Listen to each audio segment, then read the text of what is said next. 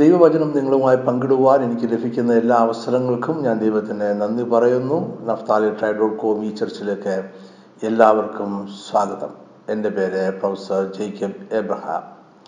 വേദപുസ്തകത്തിലെ യെശയ്യാ പ്രവാചകൻ്റെ പുസ്തകത്തിൽ നിന്നും 2 വാക്യങ്ങൾ മാത്രം ചർച്ച ചെയ്യുന്ന ഒരു ചെറിയ വീഡിയോ ആണിത്. അതിനെ നമുക്ക് ആ വാക്യങ്ങൾ വായിക്കാം. യെശയ്യാ 53:4-5 വാക്യങ്ങൾ: സാക്ഷാൽ നമ്മുടെ രോഗങ്ങളെ അവൻ വഹിച്ചു, നമ്മുടെ വേദനകളെ അവൻ ചുമന്നു. നാമോ ദൈവം അവനെ ശിക്ഷിച്ചും അടിച്ചും ദണ്ഡിപ്പിച്ചും ഇരിക്കുന്നു എന്ന് വിചാരിച്ചു. എന്നാൽ അവൻ നമ്മുടെ അതിക്രമങ്ങൾ നിമിത്തം മുറിവേറ്റും നമ്മുടെ അകൃത്യങ്ങൾ നിമിത്തം തകർന്നും ഇരിക്കുന്നു. നമ്മുടെ സമാധാനത്തിനായുള്ള ശിക്ഷ അവൻ്റെ മേലായി, അവൻ്റെ അടിപ്പിണരുകളാൽ നമുക്ക് സൗഖ്യം വന്നുമിരിക്കുന്നു. യെശയ്യാ 53-ാം അധ്യായത്തിലെ ഈ വിവരണം യേശുക്രിസ്തുവിൻ്റെ ക്രൂശുമരണത്തെക്കുറിച്ചാണ് എന്ന് ക്രൈസ്തവർ വിശ്വസിക്കുന്നു. എന്നാൽ യഹൂദന്മാർക്ക് ഈ വിവരണം തങ്ങളുടെ പ്രവാസ ജീവിതത്തെക്കുറിച്ചാണ് എന്ന അഭിപ്രായമുണ്ട്. സുവിശേഷ ഗ്രന്ഥകർത്താവായ മത്തായിയും അപ്പോസ്തലനായ പത്രോസും ഈ വാക്യങ്ങൾ തങ്ങളുടെ എഴുത്തുകളിൽ യേശുക്രിസ്തുവിൻ്റെ ശുശ്രൂഷയും ക്രൂശീകരണവുമായി ബന്ധപ്പെടുത്തി ഉദ്ധരിക്കുന്നുണ്ട്. ഇത് ഈ വാക്യങ്ങൾ യേശുവിനെക്കുറിച്ച് തന്നെയാണ് എന്ന് ഉറപ്പിക്കുന്നു. നമുക്ക് ഈ വാക്യങ്ങൾ മനസ്സിലാക്കുവാൻ ശ്രമിക്കാം. യെശയ്യാ 53:4: സാക്ഷാൽ നമ്മുടെ രോഗങ്ങളെ അവൻ വഹിച്ചു, നമ്മുടെ വേദനകളെ അവൻ ചുമന്നു. നാമോ ദൈവം അവനെ ശിക്ഷിച്ചും അടിച്ചും ദണ്ഡിപ്പിച്ചും ഇരിക്കുന്നു എന്ന് വിചാരിച്ചു. സാക്ഷാൽ എന്ന വാക്ക് തീർച്ചയായും, നിശ്ചയമായും, ഉറപ്പായും, സത്യമായും എന്നിങ്ങനെയുള്ള അർത്ഥത്തിലാണ് ഉപയോഗിച്ചിരിക്കുന്നത്. ഇത് അതിനുശേഷം പറയുന്ന കാര്യങ്ങളുടെ നിശ്ചയത്തെ കാണിക്കുന്നു. എബ്രായ ഭാഷയിൽ ശാരീരിക രോഗത്തിനും ആത്മീയ രോഗമായ പാപത്തിനും ഇടയിൽ വലിയ വേർതിരിവില്ലായിരുന്നു എന്ന് നമ്മൾ ഇവിടെ ഓർക്കണം. ശാരീരിക രോഗം ആത്മീയ രോഗമായ പാപത്തിൻ്റെ ഫലമാണ് എന്ന് അവർ വിശ്വസിച്ചു. അതുകൊണ്ടാണ് കുഷ്ഠരോഗത്തെ പാപത്തിൻ്റെ ഫലമായി അവർ കണ്ടിരുന്നത്. ക്രൈസ്തവ വേദ പണ്ഡിതന്മാരും പഴയ നിയമത്തിലെ കുഷ്ഠരോഗത്തെ പാപത്തിൻ്റെ നിഴലായി തന്നെയാണല്ലോ കാണുന്നത്.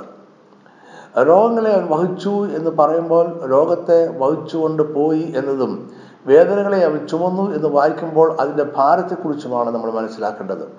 അതായത് യേശുക്രിസ്തു നമ്മുടെ ഭാരമേറിയ പാപത്തെയും അതിൻ്റെ ശിക്ഷകളെയും ഇനി ഒരിക്കലും നമുക്ക് എതിരായി കണക്കിടാതെ വണ്ണം ദൂരെയൊക്കെ വഹിച്ചുകൊണ്ട് പോയി.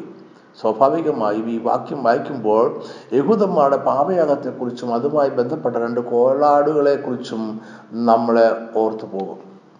ലവ്യ പുസ്തകം 16-ാം അധ്യായത്തിലാണ് പാപയാഗത്തിൻ്റെ ദിവസത്തെക്കുറിച്ച് നമ്മൾ വായിക്കുന്നത്. മഹാപുരോഹിതന് സമാഗമ കൂടാരത്തിൽ അതിവിശുദ്ധ സ്ഥലത്ത് പ്രവേശിക്കുവാൻ അനുവാദമുള്ള ഏക ദിവസമായിരുന്നു അത്. മഹാപുരോഹിതൻ ഇസ്രായേൽ മക്കളുടെ പക്കൽ നിന്നും പാപയാഗത്തിന് 2 കോലാട്ടുകൊറ്റനെ വാങ്ങണം. അവൻ ആ 2 കോലാട്ടുകൊറ്റനെ കൊണ്ടുവന്ന് സമാഗമന കൂടാരത്തിൻ്റെ വാതിക്കൽ യഹോവയുടെ സന്നിധിയിൽ നിർത്തണം. പിന്നെ 2 കോലാട്ടുകൊറ്റനും യഹോവയ്ക്ക് എന്ന് ഒരു ചീട്ടും അസസ്സെലിന് എന്ന് മറ്റൊരു ചീട്ടും ഇടണം. യഹോവയ്ക്ക് ചീട്ടു വീണ കോലാട്ടുകൊറ്റനെ മഹാപുരോഹിതൻ കൊണ്ടുവന്ന് പാപയാഗമായി അർപ്പിക്കണം. അസസ്സെലിന് ചീട്ടു വീണ കോലാട്ടുകൊറ്റനെയോ മരുഭൂമിയിലേക്ക് വിട്ടയക്കേണ്ടതിനായി യഹോവയുടെ സന്നിധിയിൽ ജീവനോടെ നിർത്തണം. ജീവനോടിരിക്കുന്ന കോലാട്ടുകൊറ്റൻ്റെ തലയിൽ മഹാപുരോഹിതൻ കൈ രണ്ടും വെച്ച് ഇസ്രായേൽ മക്കളുടെ എല്ലാ കുറ്റങ്ങളും സകല പാപങ്ങളുമായ ലംഘനങ്ങളൊക്കെയും ഏറ്റുപറഞ്ഞ് കോലാട്ടുകൊറ്റൻ്റെ തലയിൽ ചുമത്തി നിയമിക്കപ്പെട്ട ഒരാളുടെ കൈവശം അതിനെ മരുഭൂമിയിലേക്ക് അയക്കണം. കോലാട്ടുകൊറ്റൻ അവരുടെ കുറ്റങ്ങളെ ഒക്കെയും ശൂന്യ പ്രദേശത്തേക്ക് ചുമന്നുകൊണ്ട് പോകണം. അവൻ കോലാട്ടുകൊറ്റനെ മരുഭൂമിയിൽ വിടേണം. ഈ സംഭവങ്ങളിലേക്കൊന്ന് നോക്കുക.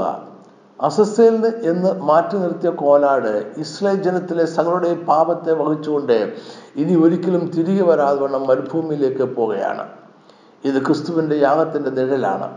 അതായത് അസസ്സേൽ എന്ന് മാറ്റി നിർത്തിയ കോലാടിനെ പോലെ യേശുക്രിസ്തു നമ്മുടെ സകല പാപങ്ങളും രോഗങ്ങളും വഹിച്ചുകൊണ്ടാണ് ക്രൂശിൽ യാഗമായി തീർന്നത്.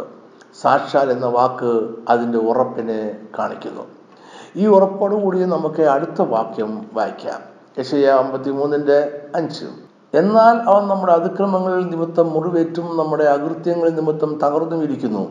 നമ്മുടെ സമാധാനത്തിനായുള്ള ശിക്ഷ അവൻ്റെ മേലായി, അവൻ്റെ അടിപ്പിണരുകളാൽ നമുക്ക് സൗഖ്യം വന്നുമിരിക്കുന്നു. നൂറ്റാണ്ടുകൾക്കപ്പുറം മശീഹ ശത്രുക്കളാൽ പീഡിപ്പിക്കപ്പെടുകയും കൊല്ലപ്പെടുകയും ചെയ്യുമെന്ന് പ്രവാചകൻ കാണുകയാണ്. യേശുക്രിസ്തു നമ്മുടെ അതിക്രമങ്ങൾ നിമിത്തം മുറിവേറ്റും തകർന്നും ഇരിക്കുന്നു. നമ്മുടെ രോഗസൗഖ്യത്തിനായുള്ളത് യേശുവിൻ്റെ ശരീരത്തിൽ ഏറ്റ അടിപ്പിടലുകളിൽ പ്രവാചകൻ കാണുകയാണ്. അവൻ്റെ അടിപ്പിടലുകളാൽ നമുക്ക് സൗഖ്യം വന്നും ഇരിക്കുന്നു. യേശു മുറിവേറ്റതും തകർന്നതും അവൻ്റെ ഭൗതിക ശരീരത്തിലാണ്. യേശുവിൻ്റെ ആത്മാവിനെ അടിക്കുവാനോ മുറിവേൽപ്പിക്കുവാനോ കൊല്ലുവാനോ റോമൻ പടയാളികൾക്ക് കഴിഞ്ഞില്ല. ശത്രുക്കൾക്ക് അവൻ്റെ ശരീരത്തെ മാത്രമേ തകർക്കുവാൻ കഴിഞ്ഞുള്ളൂ. എന്നാൽ പാപം എന്നത് ശാരീരികമല്ല, മറിച്ച് ആത്മീയമാണ്. പാപം ആത്മീയ തകർച്ചയാണ്. യേശുവിൻ്റെ പഠിപ്പിക്കലിൽ മുഴുവൻ അവൻ പാപത്തിൻ്റെ ആത്മീയ വശത്തിലാണ് ഊന്നൽ നൽകിയത് എന്ന് ഓർക്കുക. വ്യഭിചാരം പോലും നമ്മുടെ മനസ്സുകൊണ്ട് ചെയ്ത പ്രവൃത്തിയായി യേശു പഠിപ്പിച്ചു. അതായത്, മനസ്സുകൊണ്ട് ചെയ്ത പാപം ശരീരം കൊണ്ട് ചെയ്യുന്ന ലംഘനത്തെക്കാൾ വിനാശകരം ആണ്. യേശു തൻ്റെ ഭൗതിക ശരീരത്തിൽ അനുഭവിച്ച തകർച്ച നമ്മുടെ ലംഘനങ്ങൾക്കും പാപത്തിനും പരിഹാരമാകുന്നത് പാപം, രോഗം എന്നിവയെക്കുറിച്ചുള്ള യഹൂദ കാഴ്ചപ്പാട് അനുസരിച്ചാണ്. ഞാൻ ഒരിക്കൽ കൂടി ഓർപ്പിക്കട്ടെ, എബ്രായർക്ക് പാപം, രോഗം എന്നത് കാരണവും അതിൻ്റെ ഫലവും ആയിരുന്നു.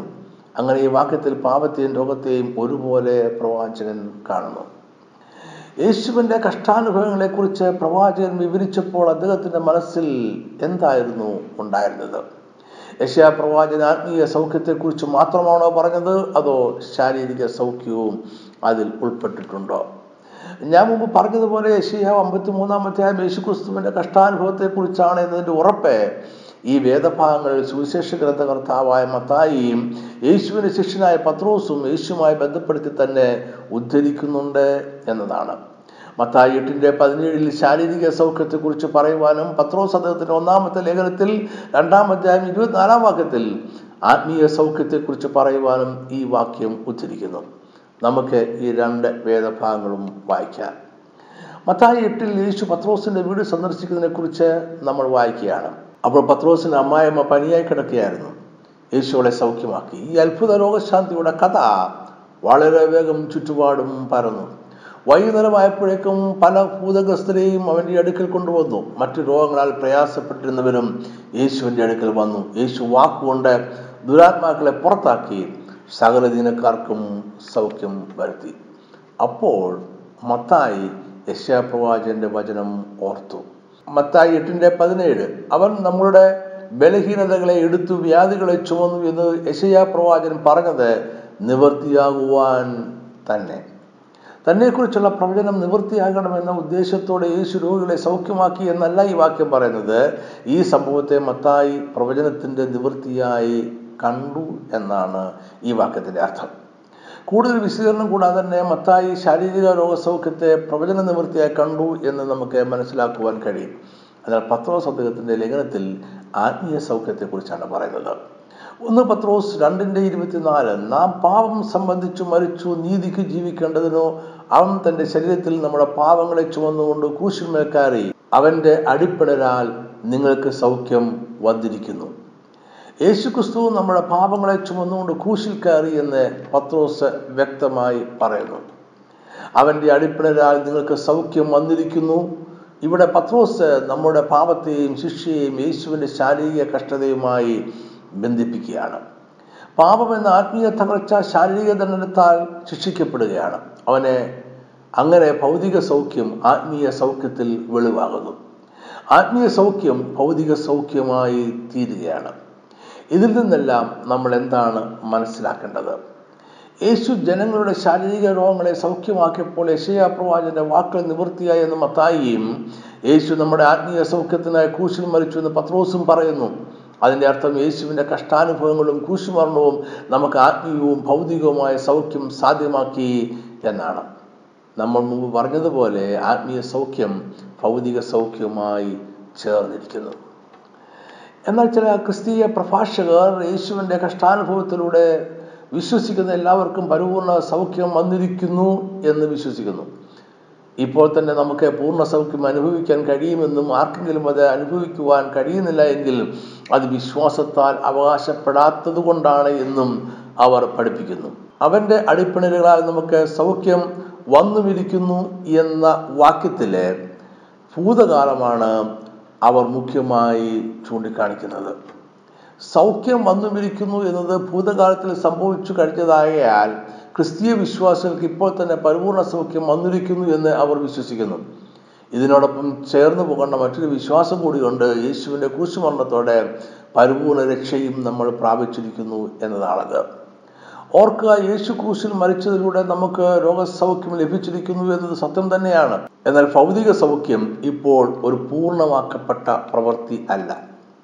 നമ്മൾ ഈ ഭൂമിയിൽ ജീവിക്കുമ്പോൾ രോഗത്താൽ ബാധിക്കപ്പെടാറുണ്ട് എന്നത് യാഥാർത്ഥ്യമാണ്. അത് വിശ്വാസത്താൽ രോഗസൗഖ്യം പ്രാപിച്ചെടുക്കാത്തത് കൊണ്ടോ സംശയിക്കുന്നത് കൊണ്ടോ അല്ല. എന്നിരുന്നാലും പരിപൂർണ ഭൗതിക സൗഖ്യം വ്യക്തിപരമായി വാക്തത്വമായി പ്രാപിച്ച് അനുഭവിക്കുന്നവർ ഇന്നും നമ്മുടെ ഇടയിൽ അനേകരുണ്ട് എന്ന സത്യം നമ്മളെ മറക്കരുത്.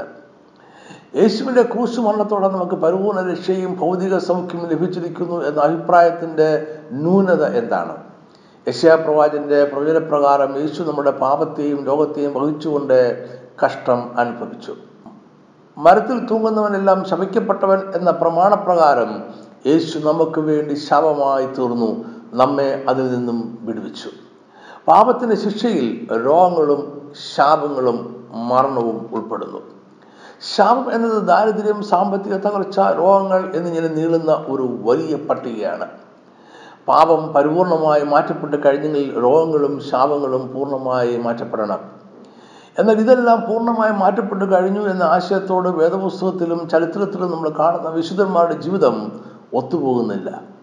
അതിൻ്റെ അർത്ഥം സൗഖ്യം വന്നുമിരിക്കുന്നു എന്ന വാചകത്തിലെ ഭൂതകാലത്തെക്കുറിച്ച് നമുക്ക് ചില തെറ്റിദ്ധാരണകളുണ്ട് എന്നല്ലേ.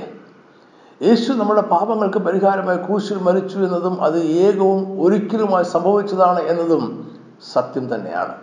നമ്മുടെ പാപങ്ങൾക്കും രോഗങ്ങൾക്കും ശാപങ്ങൾക്കും പരിഹാരമായി ചെയ്യേണ്ടിയിരുന്നതെല്ലാം യേശു ചെയ്തു കഴിഞ്ഞു. അവൻ്റെ യാഗം പൂർണ്ണവും മേലിൽ ആവർത്തിക്കേണ്ടുന്ന ആവശ്യം ഇല്ലാത്തതുമാണ്.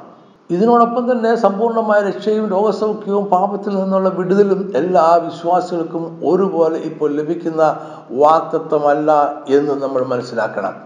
അതായത്, നമ്മുടെ സമ്പൂർണമായ രക്ഷ ഇപ്പോൾ നമുക്ക് ലഭിച്ചിട്ടില്ല. പാപം എന്നത് യഥാർത്ഥത്തിൽ നമ്മുടെ ശരീരം കൊണ്ട് ചെയ്യുന്ന പ്രവൃത്തികളല്ല. പാപം നമ്മുടെ ശരീരത്തിൻ്റെ പ്രകൃതിയാണ്. പാപം നമ്മളിപ്പോൾ ആയിരിക്കുന്ന അവസ്ഥയാണ്. അതായത് പാപം ഭൗതികം എന്നതിനേക്കാൾ ആത്മീയമാണ്. അപ്പോസ്തലനായ പൗലോസ് ഈ സത്യം വെളിപ്പെടുത്തുന്നുണ്ട്. റോമർ 7:19-20 വാക്യങ്ങൾ. ഞാൻ ചെയ്യുവാൻ ഇച്ഛിക്കുന്ന നന്മ ചെയ്യുന്നില്ലല്ലോ, ഇച്ഛിക്കാത്ത തിന്മയത്രേ പ്രവർത്തിക്കുന്നത്. ഞാൻ ഇച്ഛിക്കാത്തതിനെ ചെയ്യുന്നുവെങ്കിലോ അതിനെ പ്രവർത്തിക്കുന്നത് ഞാനല്ല, എന്നിൽ വസിക്കുന്ന പാപമത്രേ. അതുകൊണ്ട് രക്ഷ കാലാനുഗതമായി പൂർത്തിയായിക്കൊണ്ടിരിക്കുന്ന അനുഭവവും അവസ്ഥയുമാണ്. അതായത്, നമ്മൾ രക്ഷിക്കപ്പെട്ടു, രക്ഷിക്കപ്പെട്ടുകൊണ്ടിരിക്കുന്നു, രക്ഷിക്കപ്പെടും. ഇതുമായി ബന്ധപ്പെട്ട് 3 വേദഭാഗങ്ങളിൽ നമുക്ക് വായിക്കാം. എഫേസ്യർ 2:8, കൃപയാലല്ലോ നിങ്ങൾ വിശ്വാസം മൂലം രക്ഷിക്കപ്പെട്ടിരിക്കുന്നത്, അതിനും നിങ്ങൾ കാരണമല്ല, ദൈവത്തിൻ്റെ ദാനമത്രയാകുന്നു. 1 Corinthians 1:18 വാക്യം, ക്രൂശിന്റെ വചനം നശിച്ചു പോകുന്നവർക്ക് പോഷത്വവും രക്ഷിക്കപ്പെടുന്ന നമുക്കോ ദൈവശക്തിയും ആകുന്നു. 1 Corinthians 3:15, ഒരുത്തൻ്റെ പ്രവൃത്തി വെന്തുപോയെങ്കിൽ അവന് ഛേദം വരും, താനോ രക്ഷിക്കപ്പെടും, എന്നാൽ തീയിൽ കൂടി എന്ന പോലെ അത്രേ. രക്ഷ ഭാവിയിൽ പൂർത്തീകരിക്കപ്പെടുന്ന ഒന്നാണ് എങ്കിൽ രോഗസൗഖ്യവും ശാപത്തിൽ നിന്നുള്ള വിടുതലും ഭാവിയിൽ പൂർത്തീകരിക്കപ്പെടുന്നതാണ്. അതിൻ്റെ അർത്ഥം നമുക്ക് സൗഖ്യം വന്നു, സൗഖ്യമായിക്കൊണ്ടിരിക്കുന്നു, സൗഖ്യമാകും.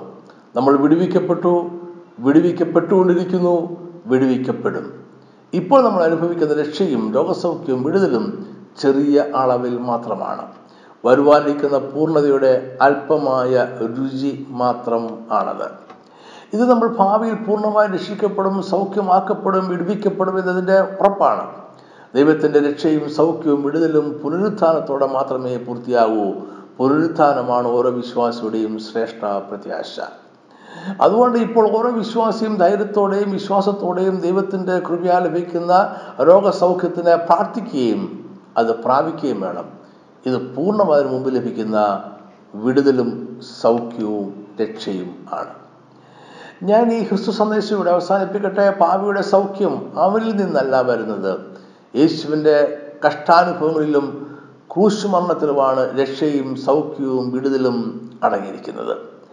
യേശു തൻ്റെ ശരീരത്തിലേറ്റ അടിപ്പിണരുകളിൽ നമുക്ക് രക്ഷയും സൗഖ്യവും വിടുതലും ഉണ്ട്.